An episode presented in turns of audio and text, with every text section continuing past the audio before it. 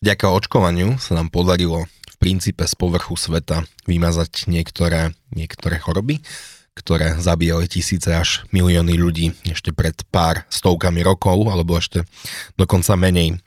Momentálne sa slovenská spoločnosť baví o tom, že ideme vyšetrovať pandémiu COVID-19, čo sa dá pochopiť. avšak ľudia, ktorí idú pandémiu vyšetrovať, sú sú mimoriadne zaujímaví a nie zrovna v negatívnom, nie zrovna v pozitívnom slova zmysle. A dnes sa budeme rozprávať o inom očkovaní a konkrétne o očkovaní proti vírusu HPV. A mojou hostkou je pani Miroslava Jurčáková, ktorá je zo zdravotnej poisťovne Uniom. Vítajte. Ďakujem, ďakujem za pozvanie. Tešne.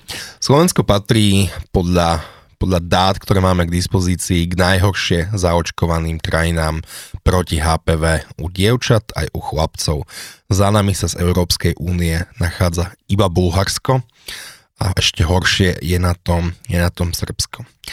Ako zvýšiť v krajine, ktorá je, patrí medzi najviac zakonšpirovanou a najviac antivaxerskou očkovanie proti HPV? No ako, možno tak, že komunikovať uh, mimoriadný význam toho očkovania. Že očkovanie je vlastne najlepšou prevenciou proti vzniku infekčných ochorení, hej, konkrétne proti HPV infekcii. A toto očkovanie zároveň, toto konkrétne, o ktorom sa bavíme, je zároveň jediným očkovaním proti onkologickému ochoreniu, nielen jednomu, ale viacerým. Podľa štúdií už je dokázané, že infekcia HPV je asociovaná nielen so vznikom rakoviny krčka maternice, ale aj rakoviny uh, konečníka, rakoviny kr- nejakých prekanceróznych lezí, rakovina hlav, hlavy, krku. A um, tie nízkorizikové typy um, spôsobujú genitálne bradavice a podobne. Čiže, a to už nie sú teda onkologické ochorenia, ale sú veľmi nepríjemné ochorenia, viac menej také naozaj opakujúce sa a ťažko liečiteľné. Ako sa to dá podporiť, keďže tá spoločenská nálada nie je veľmi pozitívna voči očkovaniu, kadejaké obskúrne stránky spochybňujú očkovanie. Máme tu, čo, máme tu napríklad prvé prípady tuberkulózy na východnom Slovensku, šíri sa neviem, či je to už pandémia, ale rozširuje sa ochorenie osýpok, hepatitída, hepatitída také naturálne mm-hmm, mamičky odmietajú mm-hmm, očkovanie mm-hmm. hovoria, hovoria o prirodzenej, prirodzenej imunite. Čo sa s tým dá robiť okrem, okrem komunikácie? Zrejme dokladať odborné štúdie a neustále komunikovať o tom, aký to má význam. Ako sa brániť proti antivaxerským kampaniám? No tak jedine odborne doložiť, aký to má význam a ak, aký je to dôležité v rámci prevencie tých ochorení. A to sa asi deje. Odborníci sú v shode na tom, málo, že očkovanie málo, je podstatné? Málo, málo. Sú málo v shode? Mm, alebo... Málo, málo sa to komunikuje. Mám pocit, že málo sa to komunikuje, eh, zvlášť eh, myslím si, že v ambulanciách všeobecných lekárov minimálne, v ambulanciách pediatrov, kde teda by malo byť podaná očkovacia látka proti HPV. Uh, my sa teda snažíme ako zdravotná poisťovňa komunikovať to tak, že informujeme pediatrov, hej, posielame letaky do ambulancií pediatrov o tom, že aké je dôležité očkovať tie deti práve v tom veku, akom teda už je to um, uhradzané kompletne z Od 12 do 15. Teraz áno, od 1. 12 najprv to bolo v tom 12. roku veku, hej, čiže od, od dňa 12. narodín do dňa 13. narodín. Ten vývoj bol taký všelijaký, možno aj toto je dôsledkom e, alebo dôvodom toho, že tá zaočkovanosť je pomerne nízka, lebo stále sa varírovalo medzi tým, či uhrádzať tú HPV vakcínu, e, sú teda teraz na trhu dve, hej, dvojzložková Cervarix a 9-zložková Gardasil 9 Takže najprv to bolo, že iba tá dvojzložková bola kompletne uhrádzaná. Potom e, bolo, mm, myslím, že za dva roky to bolo tak, že bola uhrádzaná kompletne 9-zložková a dvojzložková čiastočne. A teraz je to tak, že je vlastne, a to bolo tiež len v tom 12. roku veku, hej, no 13. pardon. 12 do, do Áno, to je, to je 13. rok veku. No a teraz od 1.12. už je uhrádzaný Gardasil kompletne, od 12 do 15. Hej? Čiže sa zvýšil trošku to vekové rozmedzie, čiže môžu byť očkované deti v tomto veku a majú to kompletne uhrádzané. Nemusia nič doplácať. A na tú dvojzložkovú doplácajú.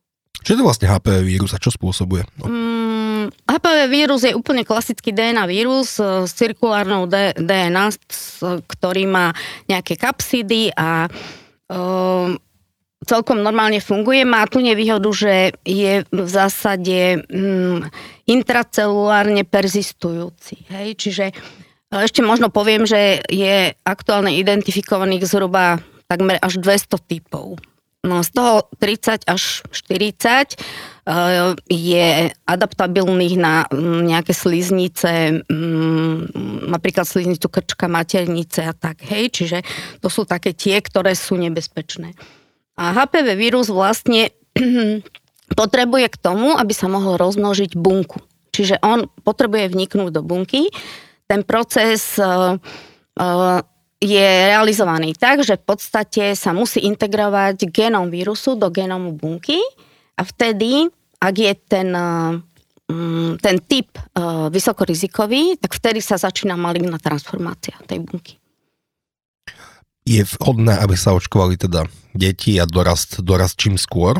A sú to vlastne vakcíny, ktoré sú e, podávané dvakrát a vo vyššom veku, vo vyššom veku až, až trikrát. Áno, eh, ide o to, že eh, v zásade ten systém tej mm, vakcinácie eh, sa odráža od toho, že málo kedy stačí jedna dávka. Prvá dávka ako keby upozorní ten imunitný systém, že sa niečo deje. Hej? Potom tá druhá dávka už naštartuje v zásade tú imunitnú odpoveď, ktorá je žiaduca pri tej vakcinácii. Čo sa týka toho HPV očkovania, tak e, tá vakcinačná schéma je taká, že do 15. roku veku sa podávajú dve dávky. Preto, pretože v tomto veku je imunitný systém schopný vytvoriť maximálne množstvo protilátok. Od 15. roku veku sa to už trochu znižuje, takže vtedy už sú potrebné tri dávky. E, a ten vek je zvolený aj preto, že Mm, v zásade ten, tá vakcína proti HPV je profilaktická. Ona nie je terapeutická. Hej? Čiže ona sa je profilaktická, aby indikovala tvorbu protilátok. A mala by byť podávaná u ľudí, ktorí sa ešte nestretli s HPV infekciou. Preto no, je zvolený... začnú pohľavne Áno, presne. Keďže je vlastne, prenaša sa pohľavným stykom, Eh, prípadne môže sa aj priamy kontaktom, ale to musí naozaj ten zdroj nákazy byť mimoriadne blízko pri tom respondentovi potenciálnom, no dajme tomu bosk, hej, boskom. Plus ešte môže sa prenašať aj z matky na dieťa, ak je matka infikovaná. Pre, v rámci prevencie sa teda podáva očkovanie a očkovanie nám totálne zamedzí tomu, aby sme sa vírusom HPV nakazili? Očkovanie e, vakcínami, ktoré sú dostupné aktuálne na trhu, zabráni vzniku mm, HPV infekcie, ktorá je vyvolaná tými typmi, ktoré sú obsiahnuté vo vakcínach. Ne, nezabráni vzniku HPV infekcie, ak e, napadne organizmus iný genotyp toho vírusu. Ako sme na tom v porovnaní so zahraničím, teda keď ste vy zavádzali očkovanie do praxe, tak ste sa zrejme inšpirovali inými systémami alebo, alebo uh, Achmeou, ktorá, ktorá vakcináciu prevádzkuje v Holandsku.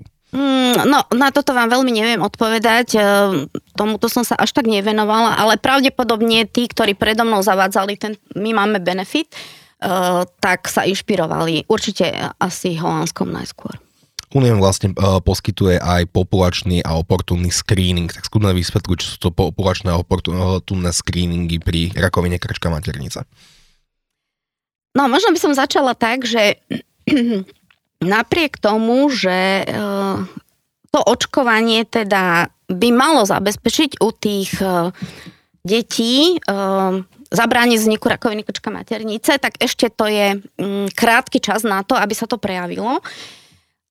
A preto je ten výskyt rakoviny krčka maternice u nás pomerne vysoký. U nás na Slovensku? Áno, áno. V porovnaní so zahraničím? porovnaní so zahraničím je to porovnateľné, nie je to nejaké extrémne vysoké. E, pravda však je, že v krajinách, kde beží screening dlhšiu dobu, severské krajiny sú na tom extrémne dobré, tak tam je ten výskyt rakoviny krčka maternice konkrétne nižší, presne preto, lebo spustili screening už pred desiatimi rokmi.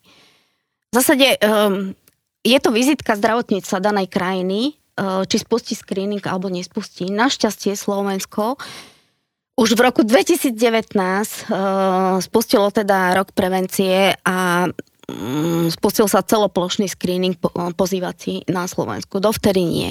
Je to povinné vyšetrenie? Mm, nie. Malo by byť? Mm, ak by bolo povinné, tak by tá účasť bola určite vyššia, ale muselo by to byť v zákone. Napríklad možno porovnám s tým, ako nie, nie, nemusí to byť povinné, ale možno by mohli byť negatívna sankčná motivácia nejaká, hej? Ako je to napríklad u zubárov, hej? Tá spolúčasť? Áno. Nebola by tá spolúčasť likvidačná? Mm, o, Čiže no, liečba, áno, liečba to... rakoviny je pomerne, pomerne nákladná? Áno, ide skôr o to, že um, ak by tam bola tá spolúčasť, tak by možno tie ženy nakoniec vôbec neprišli. Lebo zuby bolia musíte prísť, hej. Ale rakovina krčka materinice dlho, dlho nebolí a keď už bolí, tak už je neskoro. Takže asi to nebude fungovať v tomto smere, pri, pri tomto ochorení konkrétne. Mm. Existuje iná cesta ako vlastne spolúčasť pri týchto ochorení? Lebo poisťovne viac menej nemajú k dispozícii bič. Teda nemajú, majú k dispozícii cukor, dokážu mm-hmm. motivovať ľudí, zvolávať ich, ale nedokážu nejakými tvrdými metódami, no teraz to nemyslím zlom, donútiť ľudí, aby sa starali o vlastné zdravie? Tvrdými metodami nemôžu, samozrejme, lebo musíme postupovať v súlode so zákonom. Môžu v rámci nejakých svojich benefitov možno nejakým spôsobom motivovať tých ľudí, aby chodili na prevenciu. Teraz to funguje napríklad v rámci toho, že dentálneho benefitu. Hej? Pokiaľ ľudia chcú využiť ten benefit, dať si preplatiť príspevok na zuby, tak musia mať absolvovanú preventívnu prehliadku. My to máme podmienku len u všeobecného lekára, ale viem, že iné poisťovne majú aj u ginekológa, hej, čiže tam, tam je podchytená vlastne aj um, táto prevencia. Uh, uvidíme ako, no a pravda je taká, že tá účasť na preventívnych prehliadkach sa zvýšila, lebo ľudia chcú, čiže tuto je ako by sme to nazvali, je to pozitívna motivácia. Ano. Takže pozitívna motivácia podľa mňa v dlhodobom horizonte lepšie funguje ako negatívna. My sme napríklad e, dlhé roky, zhruba od 2014 do 2019, kým začal screening, odmaňovali našich poistencov za to, že absolvovali preventívne prehliadky. Normálne sme si vytiahli z databázy um, poistencov, ktorí mali všetky preventívne prehľadky, ale aj všetky výkony, ktoré sa v rámci nich vykonávajú podľa zákona, nie že len tam príde a nebude mať vyšetrenú krv alebo test na okultné krvácanie. A keď to všetko splnili, tak sme ich poslali darčeky. Naozaj tých 7 rokov možno. Čiže ako... A to je, to je tá pozitívna motivácia, na ktorej sme sa zhruba zhodli, že asi by mohla fungovať. A je dostatočná?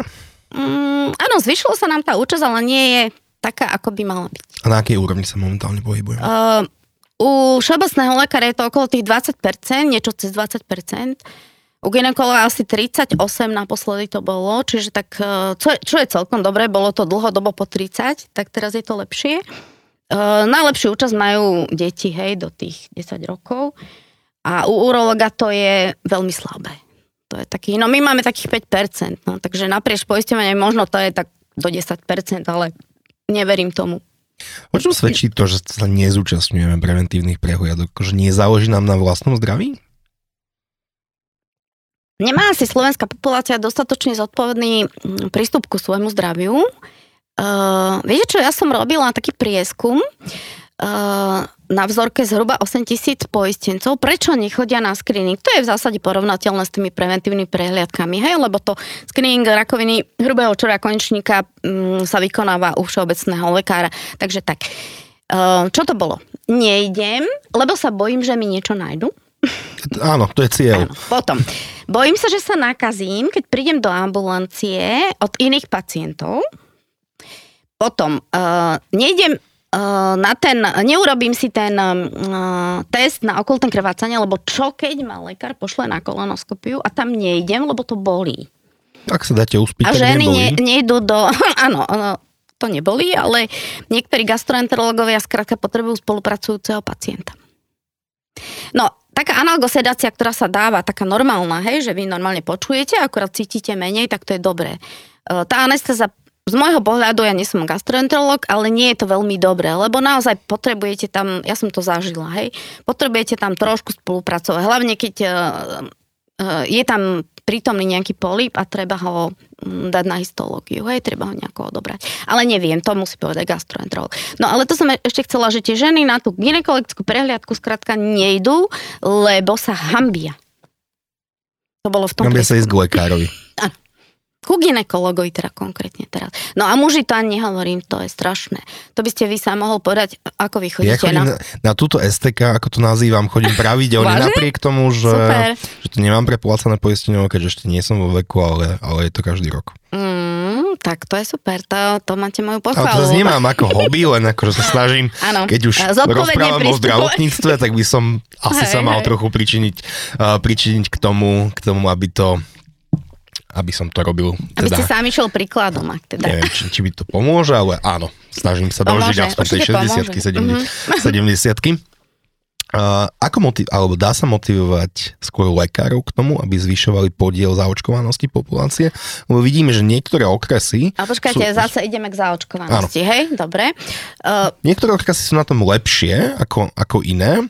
Z úplne nie, nie vysvetliteľných príčin, ale jedno z vysvetlení je, že tam pediatri uh, si zvolávajú svojich detských pacientov, mm-hmm. pacientov na očkovanie. Dá sa teda motivovať samotných pediatrov a všeobecných lekárov, aby očkovali a nejakými bonusovými alebo bonifikáciou platieb ich motivovať k tomu? Isté sa dá, my ich platíme, ten výkon očkovania platíme v zásade podľa mňa pomerne dosť vysoko. Uh, či to je pre nich vysoko, neviem. To, to, to, to, týmto sa dá motivovať určite. Mm, Zdravotná poisťovňa môže mm, motivovať mo- takto asi optimálne. Ako ďalej motivovať, neviem, no asi by to skôr mali chytiť do rúk uh, nejaké pacientské organizácie alebo niekto, nejaké iné organizácie ako zdravotné poisťovanie. Alebo ministerstvo zdravotníctva. Existujú krajiny, kde je toto očkovanie povinné? Alebo to nevieme povedať. Mm, povinné nie som si istá. A možno v Austrálii, ale neviem. Fakt, naozaj neviem toto. Povinné, mm, ak sa HPV očkovanie zaradí medzi povinné očkovania, tak uh, to bude úžasný úspech. Uh, neviem, či nie som teda odborník, nie som vakcinológ ani virológ, ale zrejme potrebujú na to vydokladované viacero štúdií, ktorá potvrdí, že naozaj u tých detí, ktoré sú zaočkované za nejakých 10-20 rokov, eh, neprepukne eh, tá HPV infekcia. Hej. Aký vlastne vývoj zaočkovanosti vášho poistného kmeňa? Uh, no, podstate sa to odráža úplne od toho, ako, je, ako sú vakcíny uhradzané z verejného zdravotného poistenia.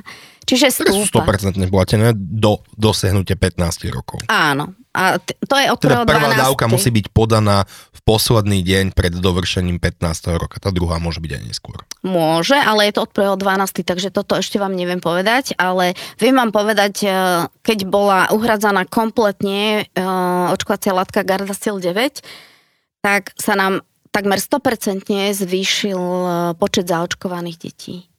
Čiže je to veľmi dôležité. Je to veľmi dôležité. My máme aj benefit. Poskytujeme ten benefit e, v tom veku, kedy už nie je kompletne uhrádzaná a tam je trošku nižšia tá čerpanosť, ale je tam tiež pomerne dosť. Hej, keď rodičia zabudnú alebo krátka sú ovplyvnení nejakými mm, inými názormi a nedajú svoje dieťa zaočkovať do toho 15.